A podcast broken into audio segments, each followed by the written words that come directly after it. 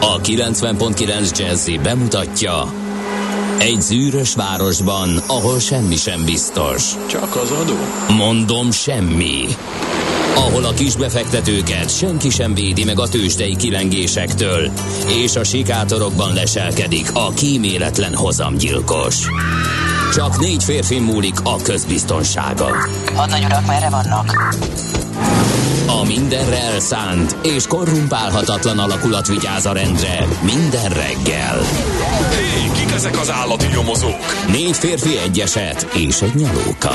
Ács Gábor, Gede Balázs, Kántor Endre és Mihálovics András.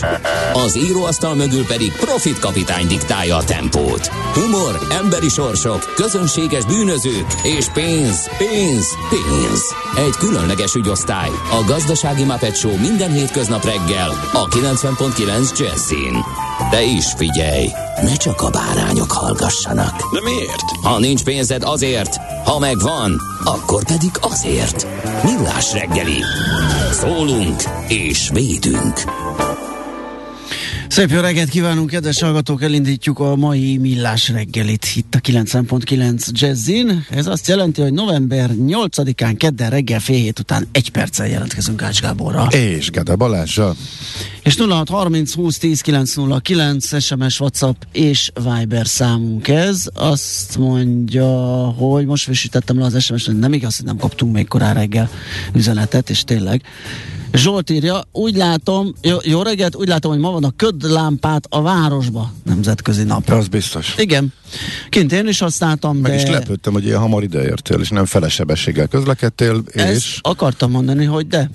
Tehát a, a külső részeken ott abszolút, a Balatoni úton mm, azt néztem, hogy ilyen nagyon komótosan a 40-45-tel, mert nagyon tejfeles, sűrű volt a, a, a történet. De hát bent a Budaörsi úton ott azért már van jó világítás, meg minden ott lehetett a normál tempóban ott van a ö, közlekedni. És, ö, és igen, tehát ezt kicsit aktívan kell kezelni, ugye a sorzáró fényt, hogyha megén kér valaki, Sorzáró akkor azt kapcsoljuk le, Uh-huh.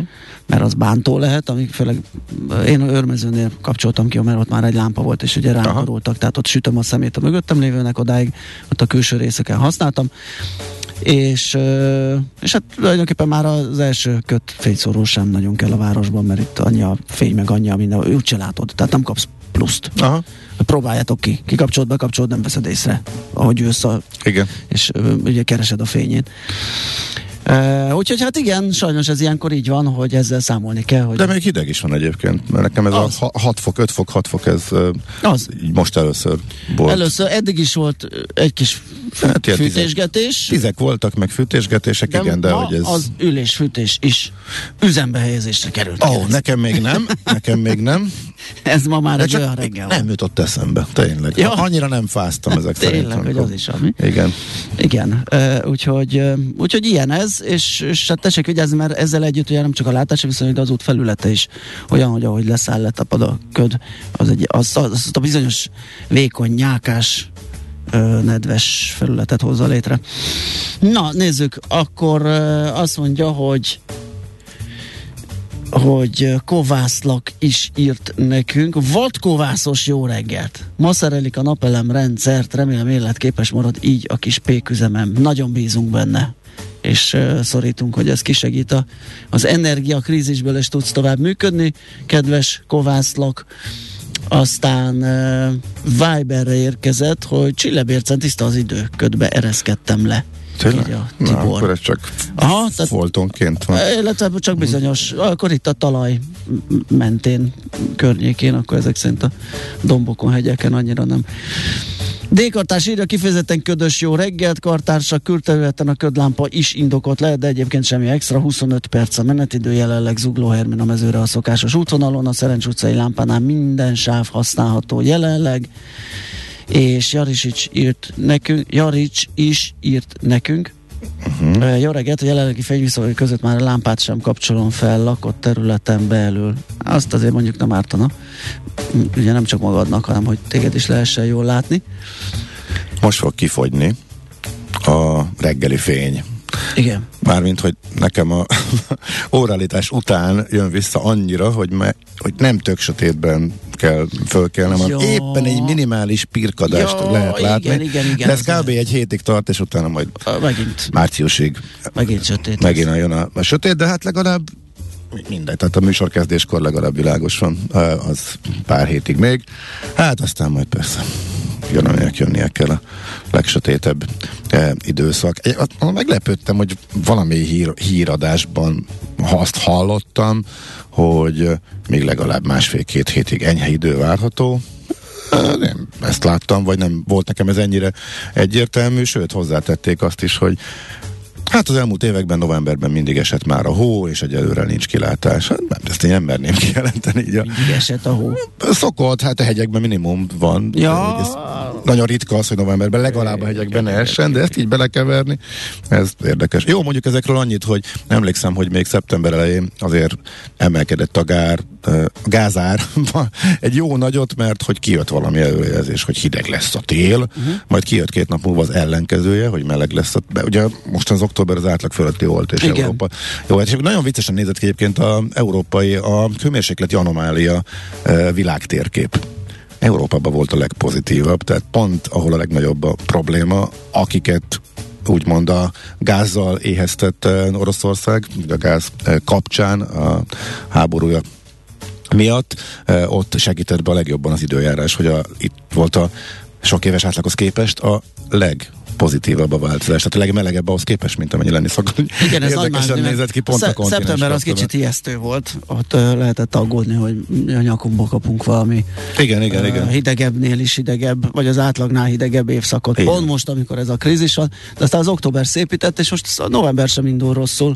Ö, jó, persze azt mondtuk, hogy hűvös a reggel, meg Igen. befűtöttük a kocsit, de azért ö, én otthon még mindig itt elzsonglőrködök, hogy nem, nem indítottam be a fűtést, hanem csak ilyen ö, A mai napig. mai napig. Nem fűtesz még otthon? A, a, a, a, tehát a, a cirkóval nem, Ja, hanem ezekkel a norvég radiátorokkal, igen, éjszakára bedurrantom ezeket a most szerezted be? Ez most már, szereztem be, Tehát igen. ez már itt a rezsi. Ez a, ez a rezsi, Hatás. rezsi hatás. ugye, mert azt találtam ki, hogy az alsó szintet fogom csak a cirkóval fűteni, és fönn meg a, azokat a helységeket, amiben éppen vagyok. Hogyha home office-olok, akkor a kis dolgozómat, hogyha uh-huh. a, a hálóba az enyém meg a, az én meg a fiam szobáját, amikor a Aha. Alvás van, és akkor ezzel próbálunk itt ellavírozni, eltrükközni, úgyhogy a cirkó még nem megy. Uh-huh. Hát, Még egy dolog erről eszembe jutott, csak ha- hadd ajánljam, ha esetleg nem jár arra valaki, vagy nem tűnne föl. Egészen elképesztően gyönyörűek az erdők most, amikor most van a legszínesebb időszak. Tehát önmagában csak kimenni a Mátrába, akár csak egy órára sétálni. Most az a helyzet, hogy a Mátrában jártam, és a Budai hegyeknek sok részén nem. Egy részén ott nem annyira színes, vagy nem, nem tűnt annyira szépnek, de ott is persze hullanak a levelek, és vannak szép sárga. De hogy a Mátrában egészen én az, gyönyörű. azt gondolom, én azt vettem Menjen észre- ki mindenki, aki tud. Igen, hogy ez az asszály, asszály ö, adott egy ilyen gellert az egésznek, mert ugye nyár végére elkezdett elsárgulni minden. Siralmas volt, hogyha Igen. ö, mentél Lehet, egy, azért egy, más most egy kicsit. Igen, mert aztán azt láttam, hogy össze meg maga, magukhoz tértek a, a növények és a fák is, és amikor jött egy kis csapadék, ugye akkor hirtelen szeptemberben minden. És most ez a vegyes, Aha. ugye ősz van, tehát most a normális sárgulás elindul, de még benne vannak ezek az újra zöldült részek, és szerintem ez, ez adja ezt, Ja, a, lehet, hogy ezt ezért, a furcsa olyan- kis... Igen, nekem igen. Minden, Én erre gondolok. minden őszteres nagyon szeretem, de most valahogy a szokásosnál is sokkal színesebbnek Ja, klassz. tűnne, és Úgyhogy tényleg csodálatos. Érdemes, érdemes kimenni. Az ne legyen, ez a ködről jutott eszembe még, hogy az volt még egy érdekes térkép így ránézéssel, amikor egész Európa, a hosszú hétvégén, ünnepi hétvégén, egész Európában egészen elképesztő pozitív hőtöbletek voltak, mindenütt nagyon-nagyon meleg volt, és Magyarország volt szinte egyedül. Lényegében az ország határok mentén volt a felhő, akkor volt nálunk beködösödve minden, csak a magas csúcsok látszottak ki, ezért volt egy, egyébként egy rendkívül érdekes ez a akkor voltam Golyatetőn, 20 fok plusz, uh-huh. és mindenhol 12 lenne a ködben, a, az egész országban nagyjából, illetve néhány csúcs látszódott csak ki. De hogy még ekkora hőmérséklet különbség volt. De ott mászkáltak az emberek egy szál pólóba, e, és napfürdőztek, és tényleg baromi jó idő volt, meleg volt, és e, pár kilométerrel odébb, meg utána akárhol az országban lent is az az állandó 12 a, a köd, fe- ködfelhő Aha. alján, de ez meg pont Magyarországot érintette, csak lényegében határral együtt volt, megkaptuk a hétvégére ezt a hidegpárnát, ami egyébként sokkal később szokott jellemző lenni. Tök érdekes volt. Remélem, ez, ez a köd ez nem olyannak tűnik, tehát ez, nem. nem tartó, de mondjuk egy-két napig ilyen e, lesz, aztán majd kisöpri a kisöpri a dzsubát csütörtökön valami front. Na mindegy, ha már belefutottunk, a hétvégén mindenki menjen az erdőbe. Mert akkor viszont Nézze, nagyon, nagyon, szép, nagyon szép őszi idő lesz, és Igen. fantasztikusak az erdők. Na, a névnaposainkat megköszöntjük, Zsomborok, boldog névnapot, meg akik még a naptárban ott látják a nevüket, Kara, Karád, Claudius, Deodát, Bagamér, Gottfried, Hódos, ö, Kolos, Kolos, ilyenek. Köszöntünk mindenkit.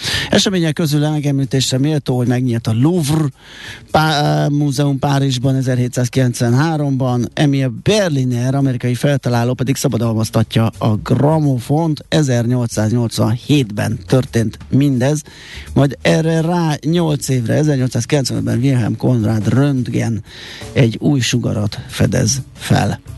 Születésnaposaink közül be, uh, Bram Stoker, uh, angol íróra emlékezhetünk, hát szerintem a Dracula című horror regényt mindenki ismeri. Azt, hogyha föl kéne sorolni, vagy mondani kéne még egy uh, Stoker alkotást, akkor azért szerintem sokan bajban lennénk.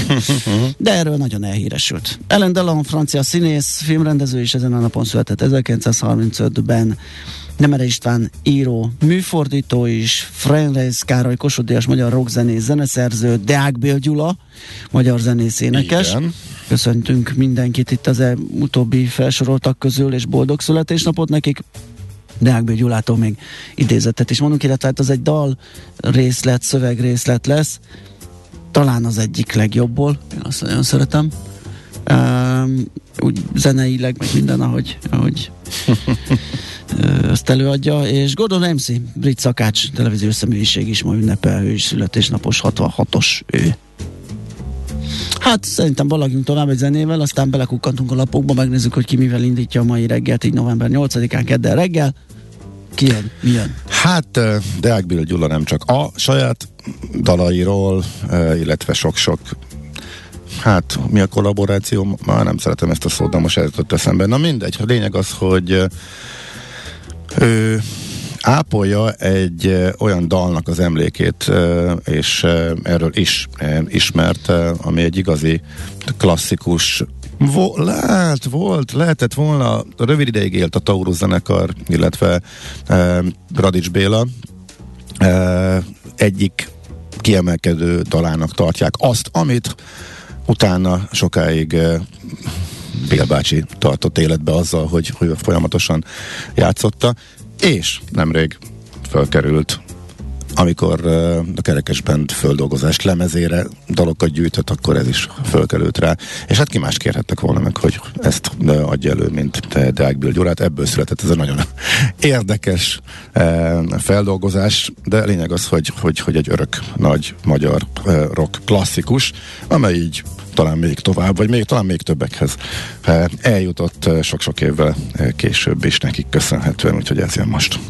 Ez a millás reggeli, megyünk tovább lapszemlével, kérem tisztelte, hú, hogy a 24.hu-n olvasgatok, délután pont ezt már nem láttam, mert ö, itt már színházba készültem.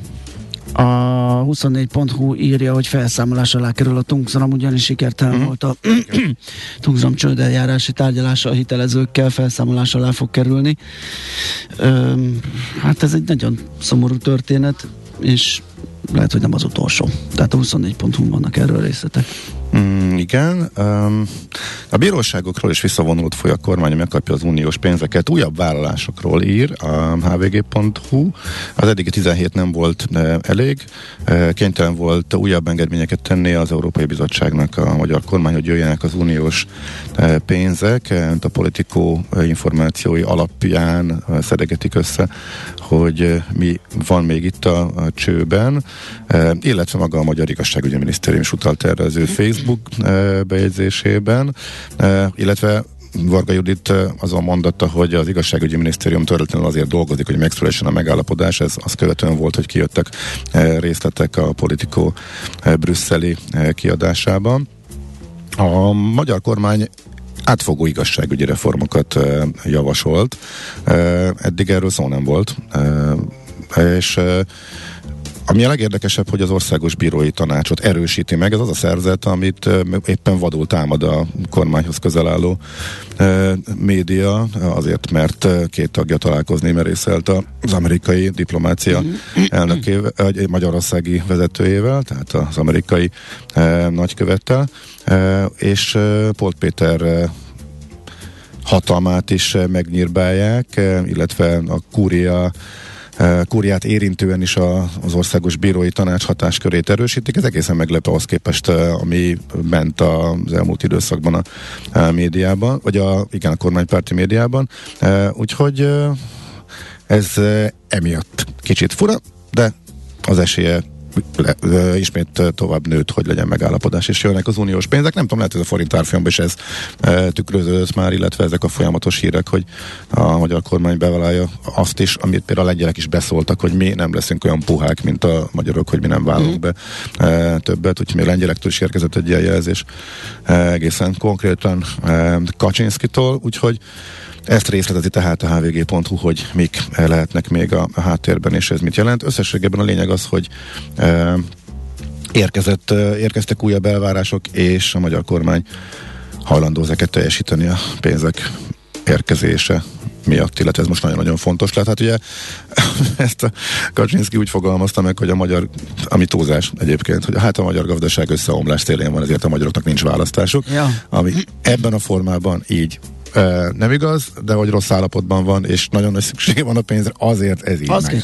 Az ez így meg. A, a 444 nem olvasom, ritkán hallunk Antarktiszról és az antarktiszi járványhelyzetről, ezt lássuk be. szerencsére. Igen, Igen, szerencsére. Kezd, de szünetel a kutatás az egyik állomáson. Megint bement a vírus? Megint bement a vírus, és ez azért baj, ugye, mert most ott nyár van, és kutatási főszezon, tehát érkeznének a kutatók egy-két hónapra, és a személyzet 10%-a viszont viszont megfertőződött. Nem is tudtam, hogy ilyen nagyot a, a, a kontingens, a kutatócsoport létszám 993 fő, és abból 98 pozitív tesztet e, produkált, úgyhogy ők most karanténoznak, az ott a szabály, hogy 5 napig e, karantén, utána 5 napig maszkviselés, és utána lehet visszatérni a normális életbe. E, szóval ez csak egy ilyen érdekességként csipettettem ki. A 444 egyébként meg a Guardianről vette. Hát többen idézik Nagy Márton gazdaságfejlesztési minisztert, de igazából csak annyit mondott, hogy nem sokára dönt a kormány, hogy milyen termékek kerülnek be az újra, újabb ár stoppos körbe. Én ott lepődtem meg, illetve vesztettem egy pillanatra a fonalat, hogy közvetlenül a nagymártonos hír után, amelyben a miniszter azt is mondja, hogy mennyire ügyesen jön le Magyarország a gázról, mennyire szépen spórol az ország, és hogy megyünk át az áram felé, amit a kormány is támogat, mert az áram az milyen jó, hogyha ha helyettesítő termékként az áram felé indulunk, és rögtön a következő hír az, az volt. az áram felé. Az az áram felé. A következő hír az az volt, ahol egy kicsit így fönnakadtam, hogy Debrecenben is, meg Tatabányán is uh, csökkent, az elektromos buszokat kivonják a forgalomból, mert inkább dízel menjen helyette, mert ezzel spórolnak, illetve a trollibuszokat leállítják, a villamosokat leállítják Debrecenben, hogy gázolajjal működő buszok tudjanak helyette közlekedni. És itt, itt leálltam, hogy na most, akkor most hogy lesz olcsóbb a gázolajpöfögő busz, mint a troli, amely a árammal megy, és abból szedi, és igazából úgy tudtuk eddig, hogy az sokkal olcsóbban üzemeltethető, meg hogy a villamos leállítani azért, hogy villamospótló buszok menjenek gázolajjal. Az elektromos busznál ott még ugye van ez a, a ott még ugye a töltések miatt kevesebb kört tud Igen. csinálni, ott, ott, ott lehet számolgatni, meg kijött így is, mat, matek meg úgy is, meg ha beleszámoljuk a beszerzési költség. De ha már itt van, akkor én úgy tudtam, hát hogy olcsóbb azt üzemeltetni, Igen. mint a dízel hajtású járműveket. Na mindegy, itt főleg így a nagy örömködés, miniszter örömködés, hogy megyünk az áram irányába után, két nagyvárosban is ilyen döntéseket hoztak spórolási célral, Na, itt nekem elfogyott a tudomány. Ha valaki érti ezt, vagy valaki meg tudja magyarázni, miért olcsóbb a dízel buszok üzemeltetése, a, akár elektromos buszok, akár villamosok, illetve trollik helyett, akkor azt megköszönném, mert nekem itt tényleg elfogyott a tudomány. Ennyi? Hát körülbelül. Jó, akkor gyorsan haladunk tovább, mert tőzsdéznünk is kell mindjárt. Hol zárt? Hol nyit? Mi a sztori? Mit mutat a csárt? Piacok, árfolyamok, forgalom a világ vezető parketjein és Budapesten. Tőzsdei helyzetkép következik. Na hát összecsipegetem a a, a, a, az adatokat. Az összecsipegetni napisok, valót. Napisok 4-4-kor befejezték a tőzsdeivel foglalatoskodást, úgyhogy ö, máshonnan kell. Na de te egész nap azzal foglalatoskodol, akkor most Ha, nem. de hogy is egész nap. Ráadásul a magyart azt már csak ilyen fél szemmel. A Bux Expert 1182 pontot emelkedett közel 3 százalék. 2,8. Nagyon kemény. Nagyon kemény. A vezető részvények közül természetesen az OTP hasította a legnagyobbat. Hű, ez jó sok. 9910 zárt. 3,8 százalékos a plusz és ez 360 forintos többletnek felel meg. A Richter Gedeon egyébként, ami mostanra közölte gyors jelentését, és csak a leadet olvastam eddig, hogy jól meglepte az elemzőket, mert még a, a soknál is több. Soknál is több. És hogy Olyan- ez volt a molnál is ott éppen. Hát igen, bosszantó, hogy nem vásároltam be. Én itt faggatom a szakikat, hogy miért ilyen nyomott az ára, amikor ha más nem a dollár árfolyamon, akkor át fog szakítani, mint a tólajtó. Mert, És- csak, mert a csak erre nem megy, mert Hát igen. a devizával ne, ne a devizán Mert- nyerjen, hanem a, a, Minden. A, a, mindenen nyer Mind- egyébként, de tényleg nyom. Igen, igen. Hát majd meglátjuk, egyébként most lesz számi igazán izgalmas, mert ahogy néztem a technikai helyzetet, ugye egy ilyen jó egyéves ereszkedő, sőt, van ez már másfél. Mennyire tört ki? Uh, hát mégsem ennyire valójában, mert uh, itt, itt, ez a, itt ez a kritikus pont, a 8004-8005 Aha. környéken. Tehát azt még nem És, vitte el. és valószínűleg ezt fogja ma szerintem akár éssel is túl teljesíteni, vagy fölül teljesíteni, és Csak ez ilyenkor- az igazi jelzés. Csak ilyenkor szokták vissza. Érdekes, hogy a, amikor kijön a kiváló gyors jelentés, azt azért nagyon sokan eladásra, beragadtak eladásra használják. Igen. Tehát a résrenyításban mindig beleadnak szinte. Viszont aki kicsit hosszabb távon gondolkodik, és tényleg az eredmény is számít neki, akkor az ilyenkor tud csipegetni, vásárolni. Nézd, a. MOL az ugye elakadt, a jó jelentés után egyébként tegnap ment 2%-ot. Most a molnál, 206-90. most én a molnak, hogyha ha azt feltételeznénk, hogy ez a mostani profitabilitás az nem is az egész, csak mondjuk úgy a kétharmada fönn tudna maradni tartósan, akkor dupla ennyit leérne körülbelül a MOL. Igen, nagyon Bár a- alacsony valami. Mit is mondott a Paszaki? Kettes, hármas Jaj, nem, nem, nevetséges. Tehát nyilván a piac azt Hát ez- árazza, hogy, hogy ez egy ideiglenes helyzet, most egy kap, kap egy csomó extrát, annak egy részét, annak egy részéből finanszírozza az állam az olcsó benzint a lakosságnak. Igen, egy A másik részét, 480-at. maga az A átalakulását, ugye, hogy igen, a másik, a harmad, rész, tudjon a harmad rész meg befizeti az államkasszába különadóként. Igen, a negyed rész meg az, hogy az egész iparág ugye gyakorlatilag halára van ítélve, csak attól függ, hogy mennyi ideig, mennyi ideig számolunk még a... Így már nem olyan a- szívesen vennéd meg, hogyha ezt így végighallgatod, brutális profitot csinál Igen, igen, igen. De ezek, ezek után, ezek, ezek, ezekkel együtt is egyébként, szóval. De, Na, hát, hát, de de- nem tudjuk, hogy az Urál meg az, meg az orosz, van, meddig orosz az olaj a- az meddig lesz olcsó például. Igen, tehát urálolajat venni, aztán a, a Brent alapján elszámolni a, a készterméket. Hát ennél nagyobb csodálatosabb biznisz. Mi nincs a világon egy nagyobb biznisz. Na hát, szóval tegnap azért értékelték a múlt is 2%-kal, a Magyar uh-huh. Telekom 1,7-tel tudott emelkedni, a Ritter Gedeon pedig 1,8-al alapozott a mai ö, gyors jelentésre, tehát ez a befektetők pozitív hangulatban várták a mait, sejtették, hogy azért ez jó lesz, és akkor szerintem Viszont kicsit túllépve a tőzsdén, itt most egy nagyon komoly magyar eszköz átértékelődés van. Tehát egy magyar specifikus történet van, ezt szerintem egy fontos észrevenni és kiemelni. Tehát nem csak a tőzsde, hanem a magyar kötvénypiac is, és a forint is együtt. E, tehát pontos ellentétes folyamatok vannak.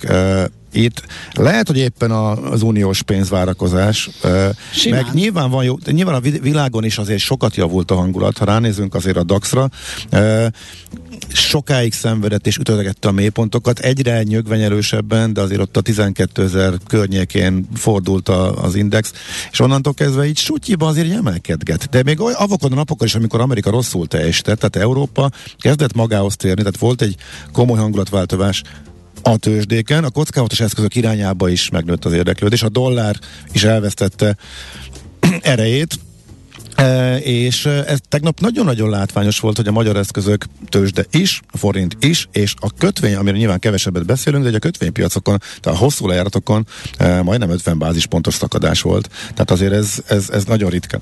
Nagyon ritkán van, tehát a magyar kötvényhozamoknak a, a lejtmenete is azért sokat mondó. Tehát most nagyon megnőtt az érdeklődés a magyar eszközök e, iránt, és így együtt.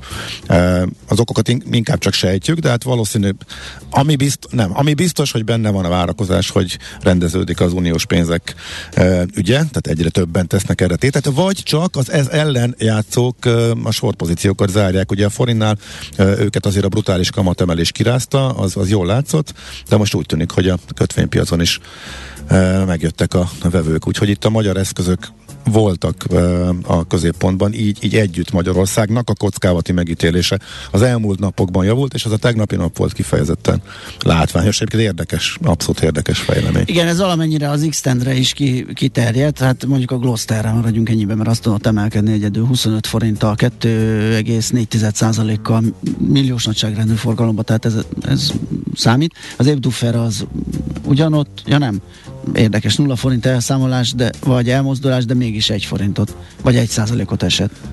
Ez hogy jön ki? Furcsa egy matematikai képlet alapján. A poliduk pedig, hát most érted, pirossal van itt, hogy nulla forint, a lép, az árlépés közt szerintem, bár lehet, hogy nem egy, az 30, 38 nál. Az féléres, féléres az árlépés közt, azért van a... Értem.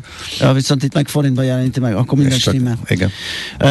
A poliduk pedig 520 forintot esett 5,2 a mínusz, az már egy pár napja szakad rendesen. Tehát az, az nem tudom, 10 ot esett uh-huh. múltkor, és milliós forgalomban, ott nem tudom, uh-huh. mi történik. Na, mi volt akkor még? Odát, meg itt Európában? De Amerikában is Sutyiban emelkedtek ismét. Sutyi, mi? Európában. Igen, mert hogy ugye alapvetően nem voltak jó hírek, illetve vegyesen voltak. Tehát most már az elmúlt napokban, amikor vegyesen vannak rossz és jó hírek, akkor azért a tőzsdes útjiba emelkedni tud. Tehát úgyis, hogy a kötvénypiac például esett, tehát a hozamok nőttek például, e, akkor egyéb rossz hírek is voltak, de péld, de, és a jó hírek között meg mi van kiemelve? Az, amit a kínaiak vadul cáfolnak. Tehát, hogy vége az zero covid politikának. Minél inkább cáfolják, annál inkább elhiszik, hogy ez nem így lesz, hanem tényleg kijönnek belőle. Pedig igazából bizonyíték egy de ez nagyon tényleg mókás. Előkerült egy képernyő fotó, vagy valami hasonló Aha. apróság arról, hogy mit terveznek. Nem lett megerősítve, azt, azt sem lehet tudni, hogy, hogy honnan származik. Ebből elindult a múlt héten, és onnantól jött az, hogy minél inkább cáfolják, annál inkább ebbe az irányba mozog a piac, és optimista, hogy Kína kijön ebből a nagy lezárásos, minden apró Covid föltűnésre, tehát a legapróbb jelekre és a néhány fertőzöttre lezárják a milliós nagyvárosokat dologból, e, pedig erre nem volt e, utalás a vezetők e, részéről, de tényleg ebbe az irányba ha, pozícionálják magukat a legtöbben a, a piacon, most ez tök érdekes. Aztán, hát, aki még nagyot emelkedett, az a Facebook, illetve a Meta platform volt, mert hogy kiderült, ugye akkor a baj, hogy ott is nagyon komoly leépítéseket Igen. jelentett be. A cég erre, ennek örült a piac, mert hogy talán kéne kijebb jönnek, talán nő a profitja. Ez egy furcsa reakció, látunk már ilyet persze e, sokszor. A piac ezt pozitívnak értékeli, tehát 6,5 e, százalék, e, és mondom, szépen lassan emelkedett napon belül a, a piac, és e, így jöttek össze Uh, mennyi is volt? Fél százalék. A, a, a, a Nasdaq például ott, ott himbilimbizett a plusz és mínusz között, majd a végén majdnem összehozott egy, egy százalékos emelkedés, az S&P pedig szintén egy, egy százalék alatti, de elég egyértelmű napon belüli emelkedésre zárt. Tőzsdei helyzetkép hangzott el a Millás reggeliben. Na, hát szerintem dumáltunk eleget, hogy át fogjuk adni a terepet Smittandinak, azt hiszem Smittandinak, mindjárt csak lesz, igen, azt igen. Mondja, Halima, én, oké. Okay. tehát ő jön, és uh, utána pedig jövünk vissza, folytatjuk a millás reggelit itt a 9.9 Jazzin, a szokásos budapesti rovatunkkal.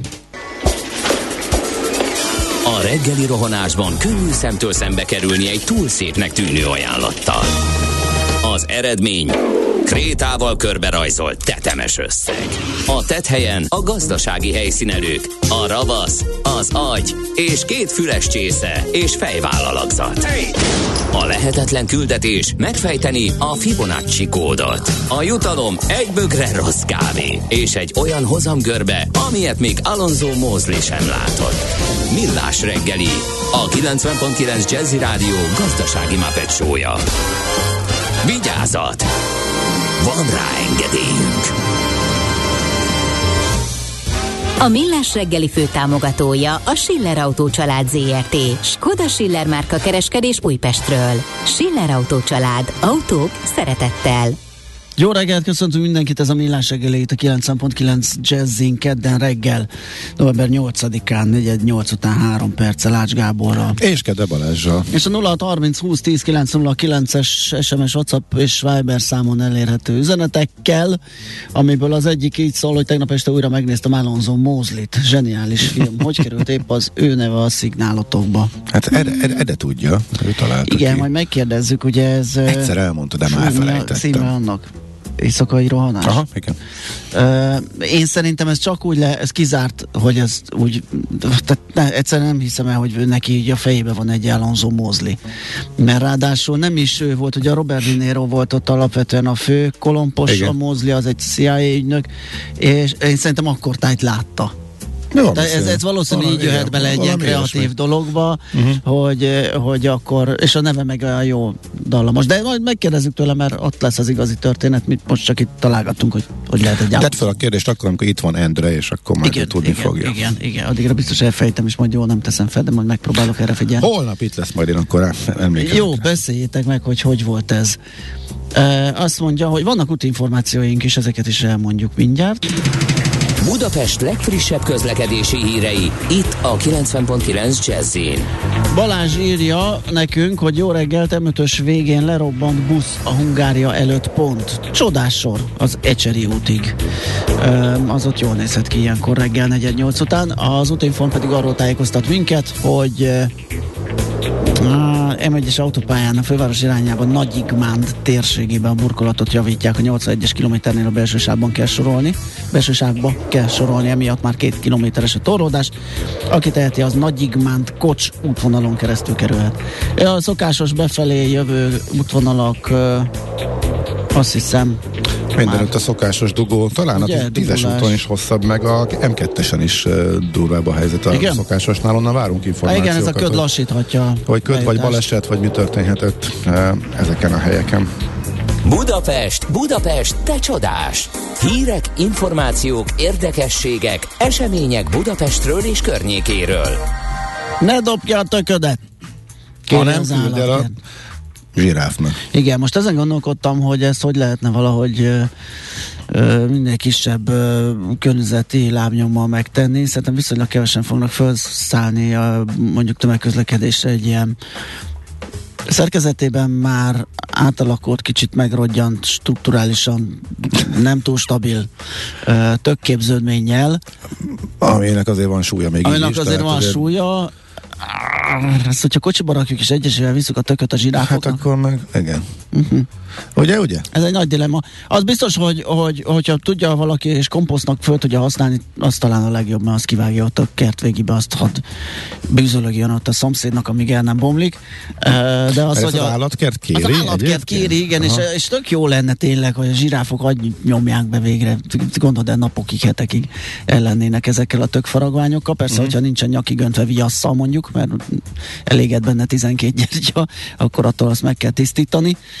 De hm, szerintem ez jó lehet. Az mondjuk most- segítség, Tök, hogy a, tök a kedvenc csemegéjük a zsiráfoknak. Hát biztos, hogy a kedvenc, mert szerintem ott, ott valami sántít, tehát az élő környezetükben, mintha nem Én néne. és nem tudom, nem tök fa van a szavannán, tehát vagy így... De miután növényevő, Jó, ennek egy így furcsa volt, de gyaníthatóan jó ízűen elfogad, elfogyasztják. Uh-huh. Na, a lényeg az egyébként, hogy most szombaton nyitvatartási időben elviheted a, a faragványaidat a Marcebányi téri művelődési központba, vagy a Klebersberg kultúrkúriába, tehát azért vannak ilyen pontok, ahova le lehet ezt tenni, És akkor majd ők átszállítják, tehát ez egy kicsit így Tökgyűjtőpont. egy tök, tök begyűjtő pont.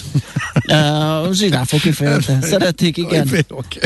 És Jó már, étvágyat akkor a zsiráfoknak. igen. Szóval most szombaton még lehet. Azért furcsa ez az egész. Ezekkel együtt. És hát még nem is a környezeti hatásokról Igen. beszéltünk, de jó. De akit felcsigáztunk ezzel, mondom, az most szombaton még léphet a tettek mezeire. Na, nézzük Elindult akkor. még egy gyors hír, akkor elindult a PER, a Gellért hegyi sikló kapcsán. Itt az építő nagyon szeretné építeni, de a főváros elállt a korábbi szerződéstől.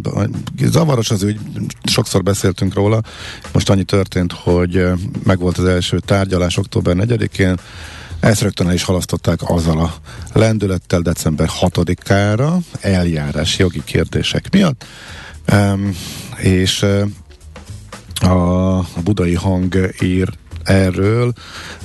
A beruházó továbbra sem adta föl, a főváros továbbra sem akarja úgy, hogy csak a turizmus szolgálja, hanem közlekedési eszközként, tehát uh, rendesen a közlekedést eh, kiváltva, tehát hogy a helyiek is azzal járjanak haza a város közlekedés, tömegközlekedési hálózatába illeszkedő eszközként képzelni el. Erre nagyon sok példa van a világban, hogy ezt így e, működnek a, a siklók. E, itt e, tartunk most, és új elemként merült föl, hogy nyilatkozik a fürdőüzemeltető cégnek a vezetője, a Budapest Gyógyfürdői és Hévizei ZRT, hogy van egy komoly e, kérdőjel azzal kapcsolatosan, hogy nem nyírja el ki a gyógyhatású forrásokat, amelyek éppen ott a Rácrudos és a Gellért fürdőt is táplálják abban a, Aha. az oldalban. Erről kellene minimum hat hatástanulmányokat e, elvégeztetni, mert ha össze-vissza furkáljuk a hegyet és ott turkálunk benne, akkor simán lehet, hogy akarunk egy jót a turizmusnak, aztán meg e, esetleg kinyírjuk a három népszerű fürdőt a városban, amely fürdővárosként pozícionálja magát, és sokan pont ezért jönnek, vagy ez a legfontosabb a turisták turizmust, számára. tehát és érteti a turizmust, kicsit ilyen- úgyhogy erre érdemes Igen. valószínűleg odafigyelni. Ez a millás reggeli, és arról fogunk beszélgetni, hogy újabb adósságfék szabály korlátozhatja a felvehető hitel összegét. Gyakorlatilag bezáródik egy nagy durranással egy kis kapu, és majd mindjárt meg is mondjuk, hogy, vagy el is mondjuk, hogy mi volt ez. Argyelán József lesz a segítségünkre, a bankmonitor elemzője. Szia, jó reggelt! Jó reggelt, köszöntöm a hallgatókat. Kicsit vegyük át a leckét, mi ez az adósságfék, mire lett kitalálva, hogyan működött, és hogyan lehetett egy picit uh, hát kijátszani, nem tudom. Aha. Mondjuk, nevezzük így. Miért kellett szigorítani? Miért kellett szigorítani, így van. Jó. Ugye az adósságféket az előző nagy 2008-2009-es hitelezési válság után találták ki, miután az lezárult. Gyakorlatilag az a célja, hogy a jogszabály maga lekorlátozza azt, hogy az adósok egyfajta adósságspirálba kerüljenek, a túlzott eladósodottság ne történhessen meg még egyszer Magyarországon. Ennek fényében kvázi jelenleg két a Magyar Nemzeti Bank által bevezetett fontos szabály létezik. Az egyik, hogy a jövedelemhez képest meghatározták, hogy a hiteltörlesztő részlete legfeljebb mekkora százalékot tehet ki.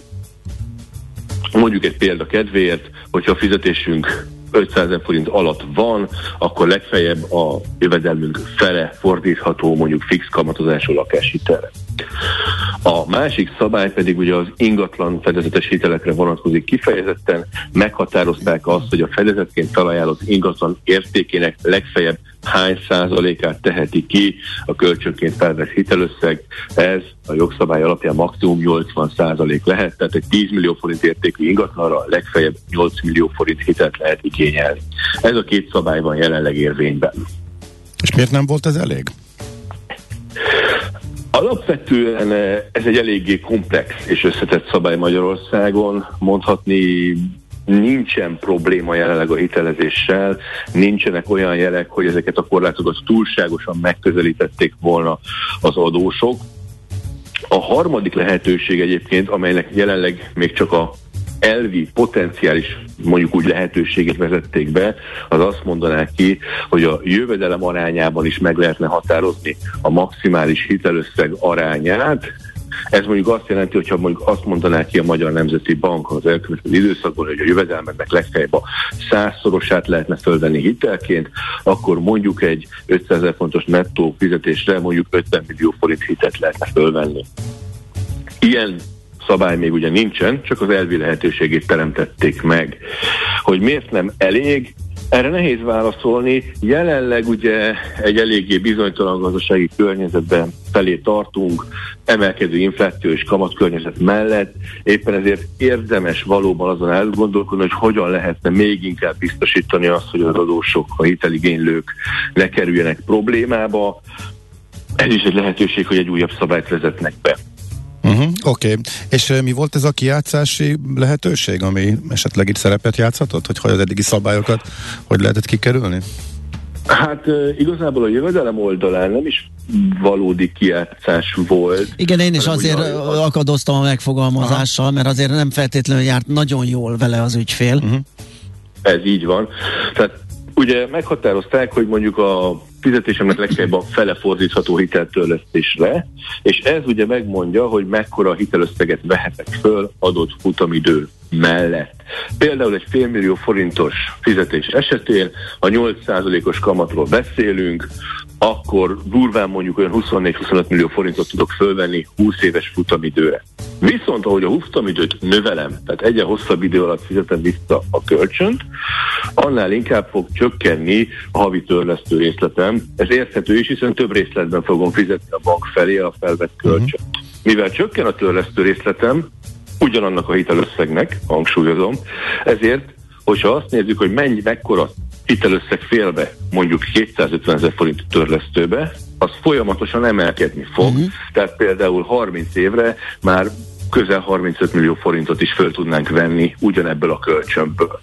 Uh-huh. Ez dolog, hogy ugye ez egy jóval hosszabb idejű eladóztatottságot jelent, és emiatt ugye összességében, mivel tovább használom a bankpénzét, többet is kell visszafizetnem. Igen. Tehát ennek van egy másik árnyoldala is, ugye a csökkenő törlesztő részlet nagyobb hitelösszeget kaphatok, viszont ez azt eredményezi, hogy többet is kell visszafizetnem a bank felé. Aha, Tehát ez inkább ilyen kényszerszülte, kényszerszülte kiskapu, mint hogy nagyon racionális. Ami ugyanakkor növeli a kockázatot. Így van, illetve... ráadásul. Uh-huh. Igen, növeli a kockázatot, hiszen nagyobb hitelösszegem lesz, növeli a kockázatot, hiszen hosszabb lesz a futamidőm, és ha mondjuk nem fix kamatozási kölcsönt veszek föl, akkor mondjuk az esetleges futamidő alatti kamatváltozások is komolyabb hatást gyakorolhatnak a hiteligénylők életére. Tehát igen, ez egy kockázatos megoldás. Például ezt a kiskaput, ha tényleg a jövedelemnek arányában határozzák meg a maximális összeget, illetve ennek arányában is meghatározzák a maximális összeget, akkor ezt már csak egy bizonyos szintig lehetne kihasználni. Uh-huh. Ráadásul ugye még az is kockázat, hogy az ilyen annuitásos uh, számításoknál ugye a, a törlesztő részlet elejében magasabb a kamattartalom, tehát hogyha egy időben hosszabb hitel van a nyakamon, és mondjuk meg kell szabadulnom tőle, mert nem tudom fizetni, vagy bármi miatt, ugye akkor elég sokáig csak elég kevés uh, tőkét törlesztek, tehát nyilván ez is egy, egy fájó pontja lehet ennek a konstrukciónak. Ez így van, ugye az egyenlő törlesztő részletű annuitásos Igen hitelek esetében, már pedig a lakossági hiteleknek 90%-a ilyen gyakorlatilag. Ott valójában a futamidő elején jóval több kamatot fizetünk, mint tőkét. Tehát ha mondjuk a futamidő felénél szeretnénk előtörleszteni, akkor meglepő módon azt fogjuk tapasztalni, hogy a tőkének még jóval több, mint a fele. Nem jóval, de több, mint a fele uh-huh. mint mondjuk ö, egy más törlesztési esetében. Nem így lenne. Igen. Mm, Oké. Okay. Akkor csak lezárásképpen ez most uh, a jegybanki törvény módosításában szereplő javaslat, de akkor még nem telt meg tartalommal, tehát ez egy lehetőség, hogy a jegybank ezt bevezesse, de még ez nem történt meg, hogyha jól értem?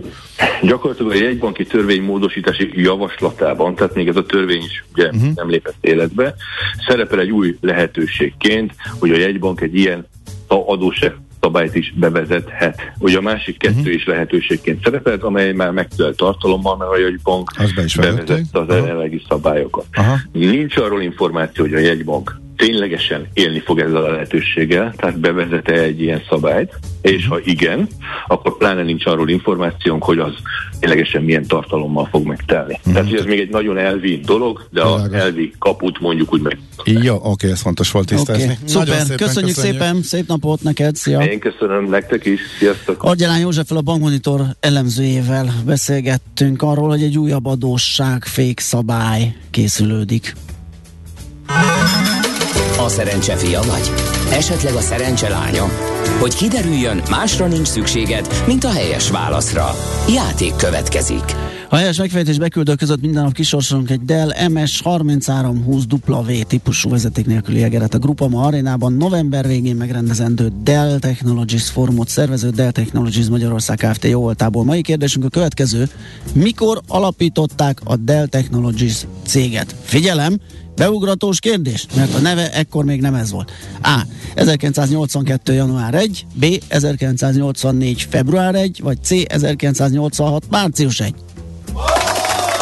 A helyes megfejtéseket ma délután 16 óráig várjuk a játékkukac jazzy.hu e-mail címre. Kedvezzem ma neked a szerencse! Ez a Millás reggeli, itt vagyunk, folytatjuk, megyünk tovább, méghozzá egy IT témával, egy elég izgalmassal, mert ez is az energetikához, vagy az energia felhasználáshoz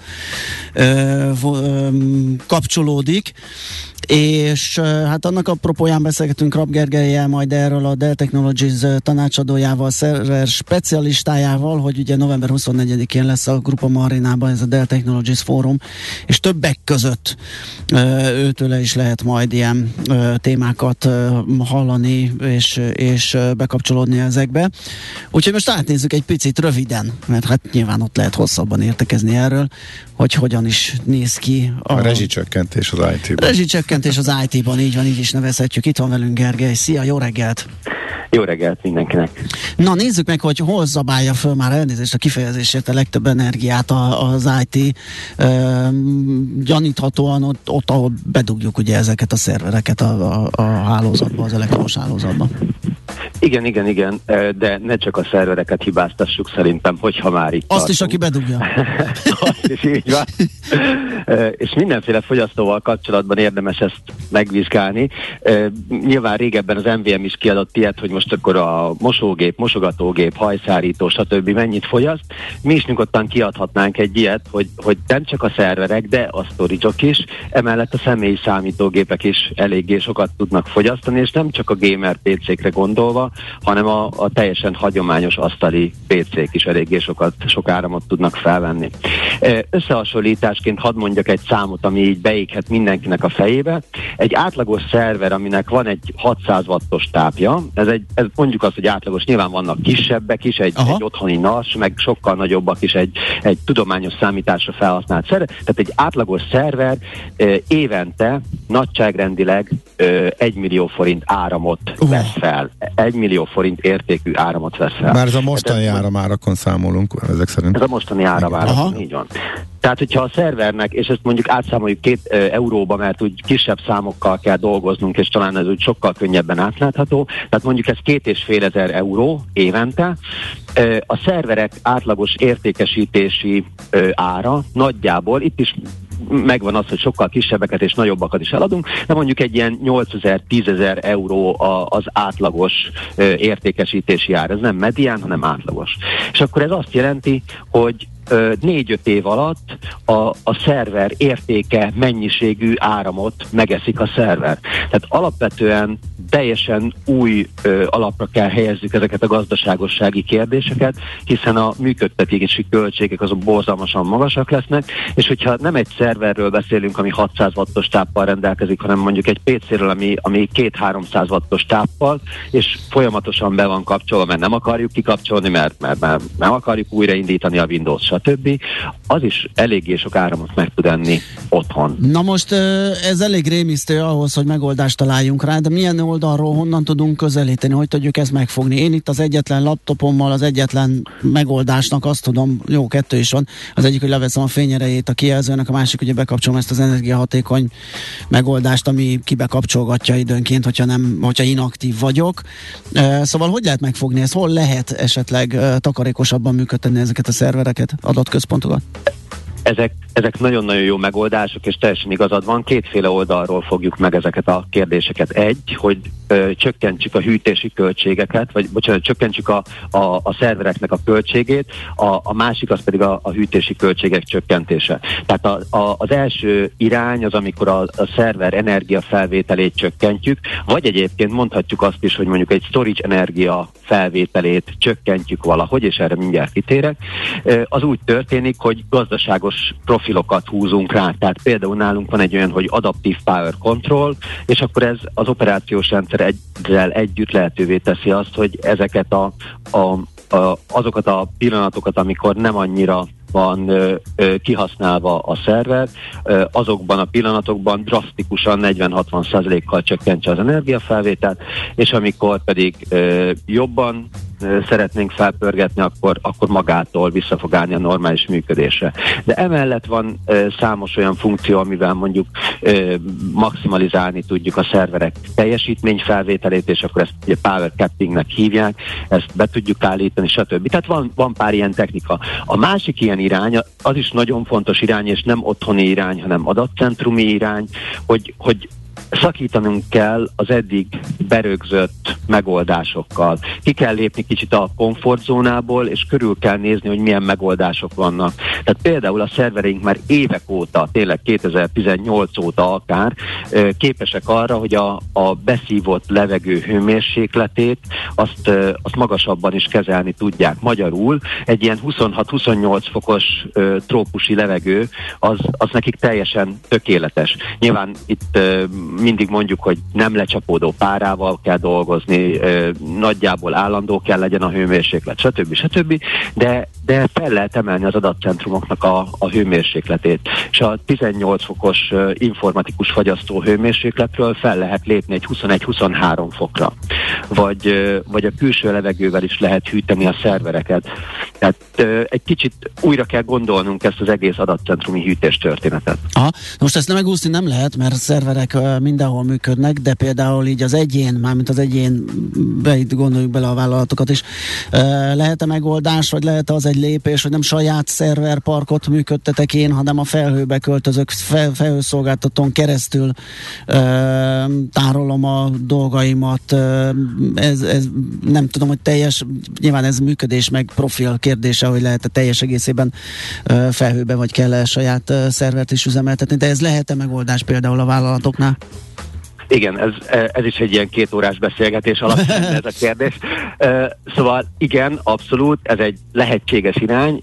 Mi azt javasoljuk a vállalatoknak, hogy azon szolgáltatásokat, amik, amik tényleg szolgáltatásként igénybe vehetőek felhőből, és itt most nem a virtuális gépre gondolok, mint szolgáltatás, hanem mondjuk levelezés, vagy mondjuk adatbefogadás. Tehát ez olyan dolgok, amiket nagyon nehéz megfogni, azokat, azokat érdemes lehet felhőből igénybe venni, azonban azon erőforrások, amiket tudunk, megszámolhatjuk, hogy mondjuk ennyi memória, ennyi processzor, stb. Tehát mondjuk virtuális gépeket, hogyha 8 óránál többet működik a felhőben, akkor nem biztos, hogy rentábilis lesz. Tehát ez a válasz egyik része, hogy meg kell vizsgálni a rentabilitást.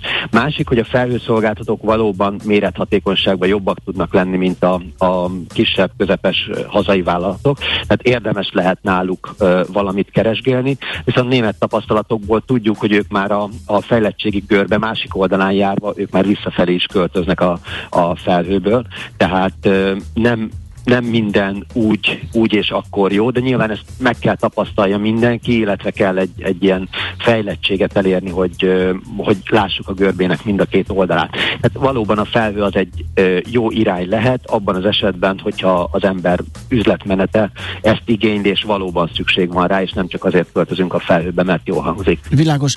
Még egy valamiben csippentsünk bele, majd november 24-én majd foglalkoztok vele bővebben, de azt hiszem, hogy említést kéne ö, tenni róla, és ezek a, a, a régebbi, mondhatni korszerűtlen alkalmazások használata, ami szintén okozhat egyfajta energiatöbletet felhasználásban. Igen.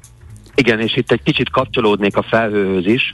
A felhő miatt újra kell írni az alkalmazásainkat. Ez, ez majdnem teljesen biztos. Uh, uh, hogyha lehet ilyen egymást kizáró két szót egymást után tenni.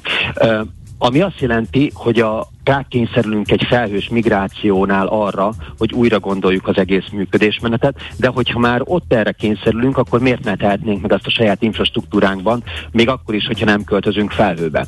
Ennek egy egyszerű példája az, hogy a felhő szolgáltató használó versenytársaink lehet, hogy infrastruktúra oldalon versenyképesebbek azért, mert olyan modellt használnak, mondjuk ö, ö, konténereket, vagy valami hasonló technológiát, mint például storage oldalon deduplikációt. Ugye az azt jelenti, hogy mondjuk harmadával, harmadára, negyedére csökkenthet le a használt diszkeknek, és ezért az energiafogyasztásnak is a mértéke. Ö, ilyet használnak a felhőben, és ott nem kérdez vissza senki, hogy na, akkor ez most milyen deduplikációs arányjal számoltál barátom, hanem ott azt mondjuk, hogy a, a használható lett ennyi és annyi.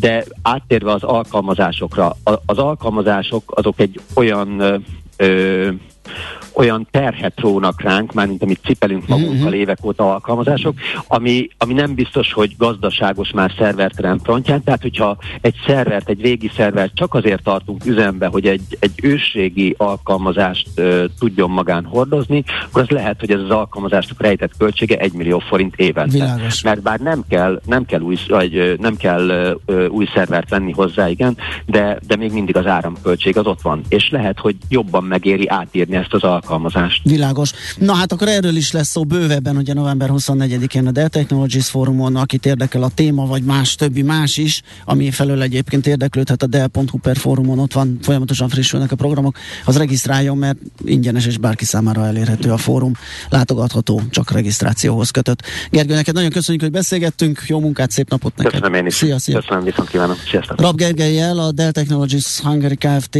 tanácsadójával, szerver specialistával beszélgettünk.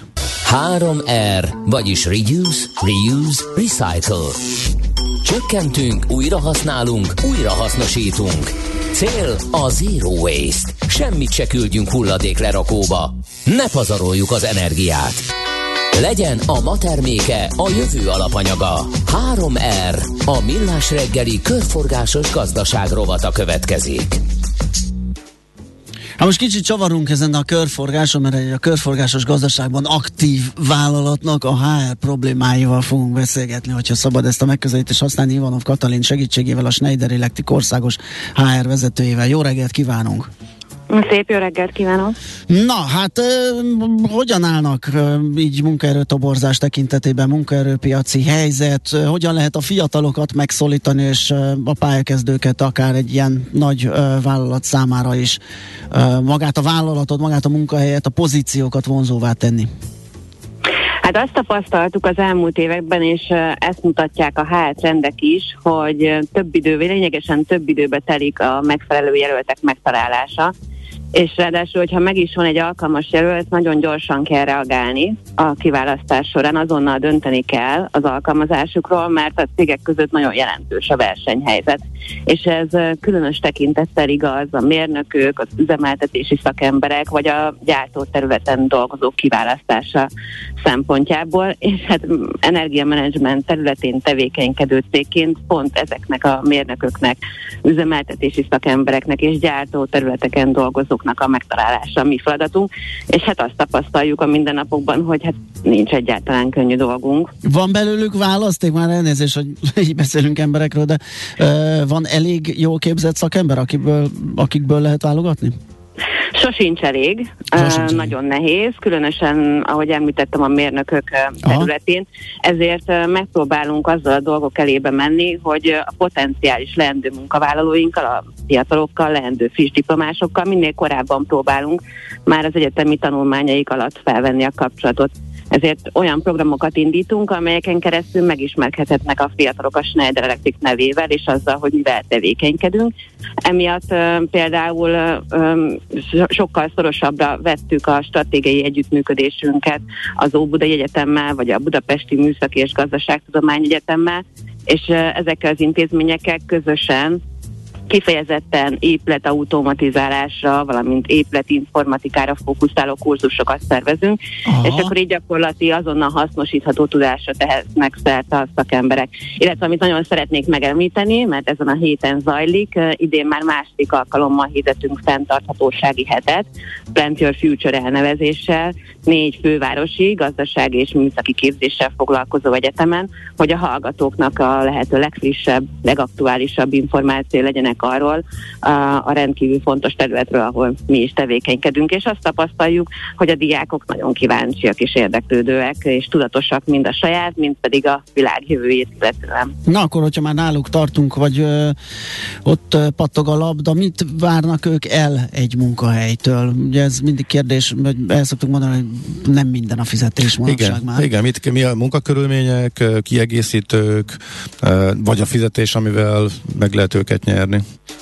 Hát igen, nagyon egyszerű lenne a válasz, hogyha azt mondanám, hogy a fizetéssel meg lehet őket tartani, és lehet őket motiválni. Természetesen nagyon fontos a versenyképes fizetés és juttatási csomag, de a fizetéssel csak rövid ideig lehet motiválni, vagy megtartani őket is, és a többi munkavállalót is.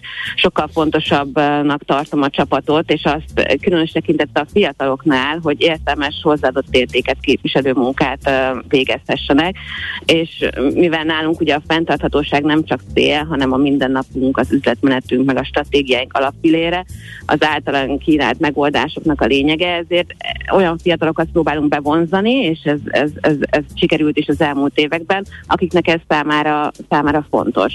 És hogyha lehetek nagyon szókimondani, azért a jelenlegi energiai helyzetben jött el igazán a mi kollégáink szakértelmének az ideje, hiszen az energiamenedzsment, az optimalizálás, az automatizálás, vagy a fenntarthatóság maga még talán sosem volt ennyire fontos, mint, mint mostanában, és mindez olyan értelmes és értékes célt ad a munkavállalóinknak nap mint nap, amiért érdemes újra és újra nekiállni a feladatoknak, a, a mindennapoknak. De ez persze önmagában nem elég, nagyon fontos azért a megfelelő munkakörülmények megteremtése is, és hát ezért egy kicsit már elcsépeltnek hangzik, de mindig nagyon fontos még a, a rugalmasság kérdése is, az, hogy rugalmasan oszthassák be a munkaidejüket. Világos. Um... Említetted a szakterületeket, illetve szakmákat, amik nálatok jellemzően vannak. Mindegyikről azt gondolnánk, hogy azért erősen férfi túlsúlyos. Ez még most is így van, vagy az ebben van változás, hogy azért jönnek fel a női munkavállalók ezekben a munkakörökben is? Hát mérnöki területen továbbra is az a helyzet, hogy azért alapvetően a férfiak dominálják a, a, a szakemberek többségét, és ugye a mi vállalatunk, a Schneider Electric nagyon elkötelezetten támogatja a nemek közötti egyenlőséget, és az elmúlt években nagyon jelentős erőfeszítéseket tettünk, hogy a működésben is támogassuk a sokszínűséget, meg az elfogadást. A nagyon befogadó munkaügyi politikánk támogatja ezt a nemek közötti egyenlőséget, hogy segíti például a munkavállalókat abban, hogy jobban tudják kezelni ugye ezt a munkahelyi magánéletet, és, és például rugalmas munkavégzésre vagy családikokból történő távolmaradás idejére sokkal több segítséget nyújtunk a munkavállalóknak, mint, mint talán más cégek. Úgyhogy ezzel rugalmassággal próbáljuk motiválni a hölgy jelentkezőknek a, a, a számát de nem egyszerű, főleg mérnök területen is azért kifejezetten nehéz. Abban hiszünk, hogy ha, ha családbarát munkahely vagyunk, akkor azért a hölgyek aránya is meg fog növekedni. Én magam is egy három gyerekes családanya vagyok, felsővezetőként kiválóan tudom tartani nagyjából a munkahelyi és a magánéleti egyensúlyt, és, és azért ez a törekvésünk Magyarországon is abszolút releváns. Például a gyáraink és a, a a Szigeszter Miklósi Logisztik Központunk vezetői másfél éve még csak és kizárólag férfiak voltak. Most a gyöngyösi gyárunkat egy hölgy vezeti, ott a közép és felső vezetők mint egy fele már nő, míg például a Szigeszter Miklósi Logisztikai Központunkban ugyanebben a körben 40% körül van a hölgyek aránya, és hát továbbra is célunk, hogy a nyitott pozíciók betöltéseként, betöltésekért növeljük a nők számát olyan területeken is, mint például a mérnöki vagy az értékesítési munkakörök. Hát megpróbálunk további proaktív programokkal további hölgyeket toborozni. Szeretnénk majd a középiskolák felé is nyitni, hogy, hogy a, a, a lány tanulókat arra ösztönözzük, hogy a mérnöki pályát válasszák majd, úgyhogy azért vannak hosszabb távú terveink is ennek kapcsán. És feladatok. Oké. Okay. Nagyon köszönjük, izgalmas volt belelátni egy ekkora vállalatnak a HR feladataiba, és abba, hogy hát hogyan próbálják meg motiválni a, a pályakezdő fiatalokat. Ez tök jó, hogy már így az oktatás szintjén így egészen korán kezd, kezdte a partnerséget. Köszönöm szépen, hogy beszélgettünk. Jó munkát, szép napot kívánok. Én köszönöm a lehetőséget. Viszont hallásra. Ivanov Katalinnal a Schneider Electric országos HR vezetőjével váltottunk pár szót. A körforgásos gazdaság több, mint újrahasznosítás. Egy értékláncokon és iparágakon átívelő gazdasági modell, amelyben nincsenek hulladékok. 3R. A millás reggeli körforgásoság rovata hangzott el. Kérdez egy hallgató hűvösögyből a villamos sem közlekedik, ott is beszakadt vajon a pálya, ugye, mert tegnap a hűvös úton beszakadt az útburkolat, az még mindig problémát okoz. Kicsit odébb megy a villamos, de értem. Ja, igen. igen, ez csak egy ilyen, egy ilyen vicces. Na de figyelj, papa, papa, aki maradt lő írt nekünk. Folyamatosan nyelvtörőket is ad igen. nekünk. Igen. Morgan Big Fog kartársak. Későn ébredt, későn ébredt. Már megvan, az, hát nézzél ki. Hát látom, még, még aktuális. Az órunkig nem Igen. látunk De most, nem tudom, mennyi. hogy a 100 méter lehet a látótávolság? Minden dobozosnak gratulálok, aki a belvárosban ködlámpával tesz, Na, úgy, mint ha így segíteni a morált, de nem amúgy a víz plusz avargatja szaggató esés potenciálja, alig látni, hogy vannak rendesen, írja papa, aki maradt le. Köszönjük szépen, igen. Hát ezt Angával különösen uh, veszélyes ez az avaros uh, taknyos útfelület, de autóval sem kevésbé. Én ismét felfedeztem a kedvenc gumitalpú cipőmnek a trükkjeit. Aha. Nem foglalkozom. Ja, amivel nem, ott tűnt. legutóbb együtt balanszíroztál, illetve te balanszíroztál benne, vagy egyes. Ja, igen. Benne. Tehát az első alkalommal, amikor tehát amikor a hamarabb vagy a földön, mint ahogy a gondolatod előtt Ez már egy esés? Ugrania. Hát az első az olyan volt, hogy éppen, hogy megúsztam, e, pedig annyi történt, hogy egy kicsit nedves felület az esőben egy falevéllel e, érintkezett, és e, nem először még nem is kapcsoltam, hogy ez egy másfajta talpú cipő volt, amit szoktam, mert nem figyeltem oda, hogy ennek valami más, vagy ilyen gumi talpú francot érdekel, tehát kényelmes legyen ez a, ez a lényeg, és utána a, a harmadik ilyen elképesztő piruetnél jöttem rá, hogy ezzel máshogy kell járni és viselkedni ezzel a cipővel. Most már azóta bármi van rajtam, hogyha meglátom, hogy ilyen kicsit nyálkás, meg falevelet látok az úton, már rám jön a para. Mikor Kapod elő a járókeretet, hogy stabilabbá tegyed. Komolyan, úgyhogy ennyi haszna volt annak, hogy rájubáztam egy ilyen ja. cipőre. Na itt a másik mókás. védlet, írja egy hallgató, nulláson az autó körülbelül negyede lámpa nélkül tolja a döbbenet. Hát az, igen, az az megint egy... Az még durvább. Az még durvább talán. Ki, igen, igen, az csak zavaró az ott felejtett, vagy bekapcsolva felejtett ködlámpa, de ez... A kifejezetten veszélyes is, igen. Hát akkor tessék odafigyelni, meg egymásra is. 06 30 20 10 909, ide lehet írni nekünk uh, Smitani hírei alatt is, után is, közben is, utána pedig mi visszajövünk és folytatjuk a millás reggelit, méghozzá egy újabb epic sztorival. Uh, Dolcsák Danit várjuk majd ide a stúdióba, a Siva Force marketing kommunikációs igazgatóját.